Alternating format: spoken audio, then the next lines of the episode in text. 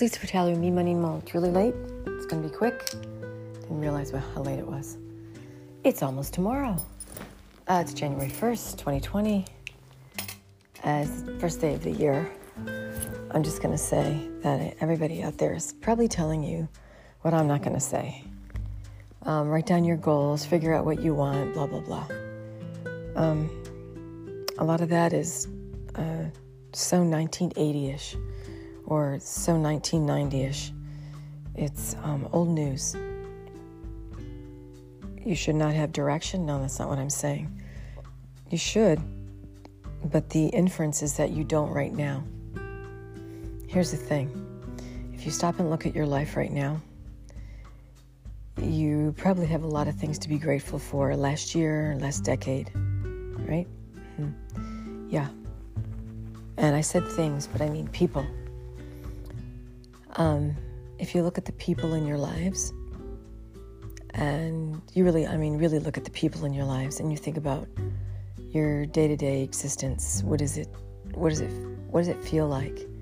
Instead of trying to think your way to what you want, try for the next year, the next decade, the rest of your life, trying to feel what it is you want to feel. Remember the feeling. I mean, I was talking to someone today and I was asking if they remembered when they were really sick and they were sick for years. And um, they said yes, yes, and no.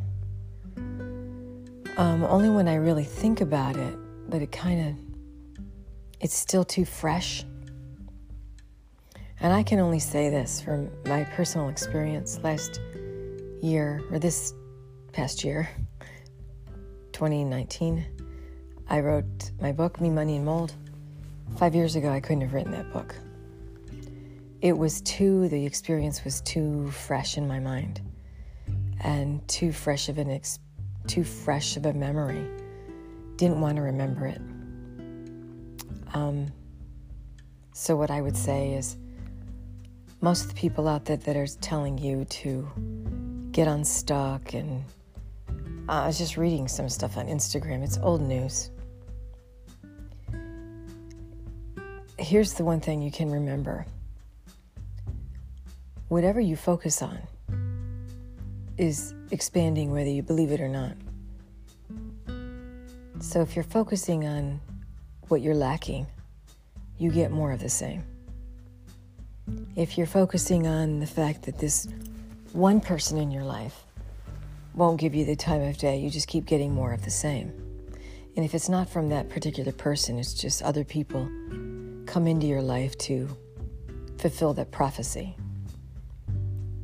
Take a look at your life and seriously think about the way you think and feel on a daily basis.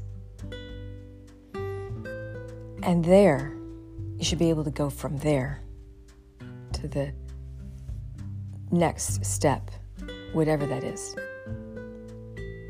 Usually it's pretty simple. Really. If you take a good hard look at all the amazing things you have right now, even if you feel that they're not amazing, take a look.